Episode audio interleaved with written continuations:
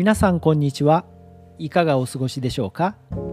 日本語教師パーソナリティの講師です。この番組では言葉に関するさまざまな雑学トリビアを話していきたいと思います。第28回目の今回は100万ドルの夜景って本当だった？という雑学です。皆さんは100万ドルの夜景という言葉を聞いたことがありますか？多分多くの方は聞いたことがあると思います。美しい夜景ということの例えで使われる表現ですね。もともとは神戸の六甲山から見える美しい夜景のことを100万ドルの夜景と言い後に神戸の夜景以外でも素晴らしい夜景の代名詞として100万ドルの夜景という言葉が使われるようになったようです。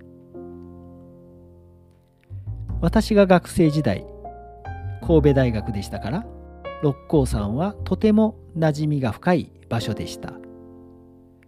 大学に入学して間がない頃同じく新入生たちと一緒に部活の先輩に連れられて六甲山へ100万ドルの夜景を見に行った時のことを今でもよく覚えています。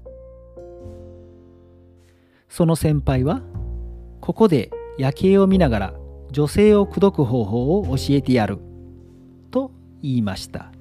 そしてその先輩が言うことを新入生一同復唱させられました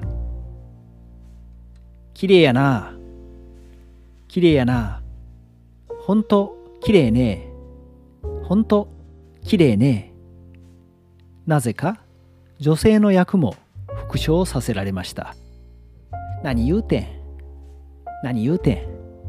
お前のことや。お前のことや。はい。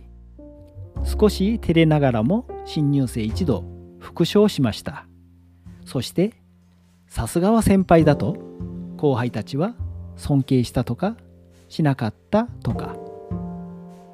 では一体なぜ美しい夜景ではありますがそのように100万ドルという値段がつけられたのでしょうか。多くの方はこの100万ドルという言葉は単なる宣伝文句で特別な意味はないと思っているかもしれません。しかしそれにはちゃんとした理由があったようです。1953年昭和28年当時の電力会社の副社長が神戸の夜景がなぜ100万ドルなのか次のように説明しています。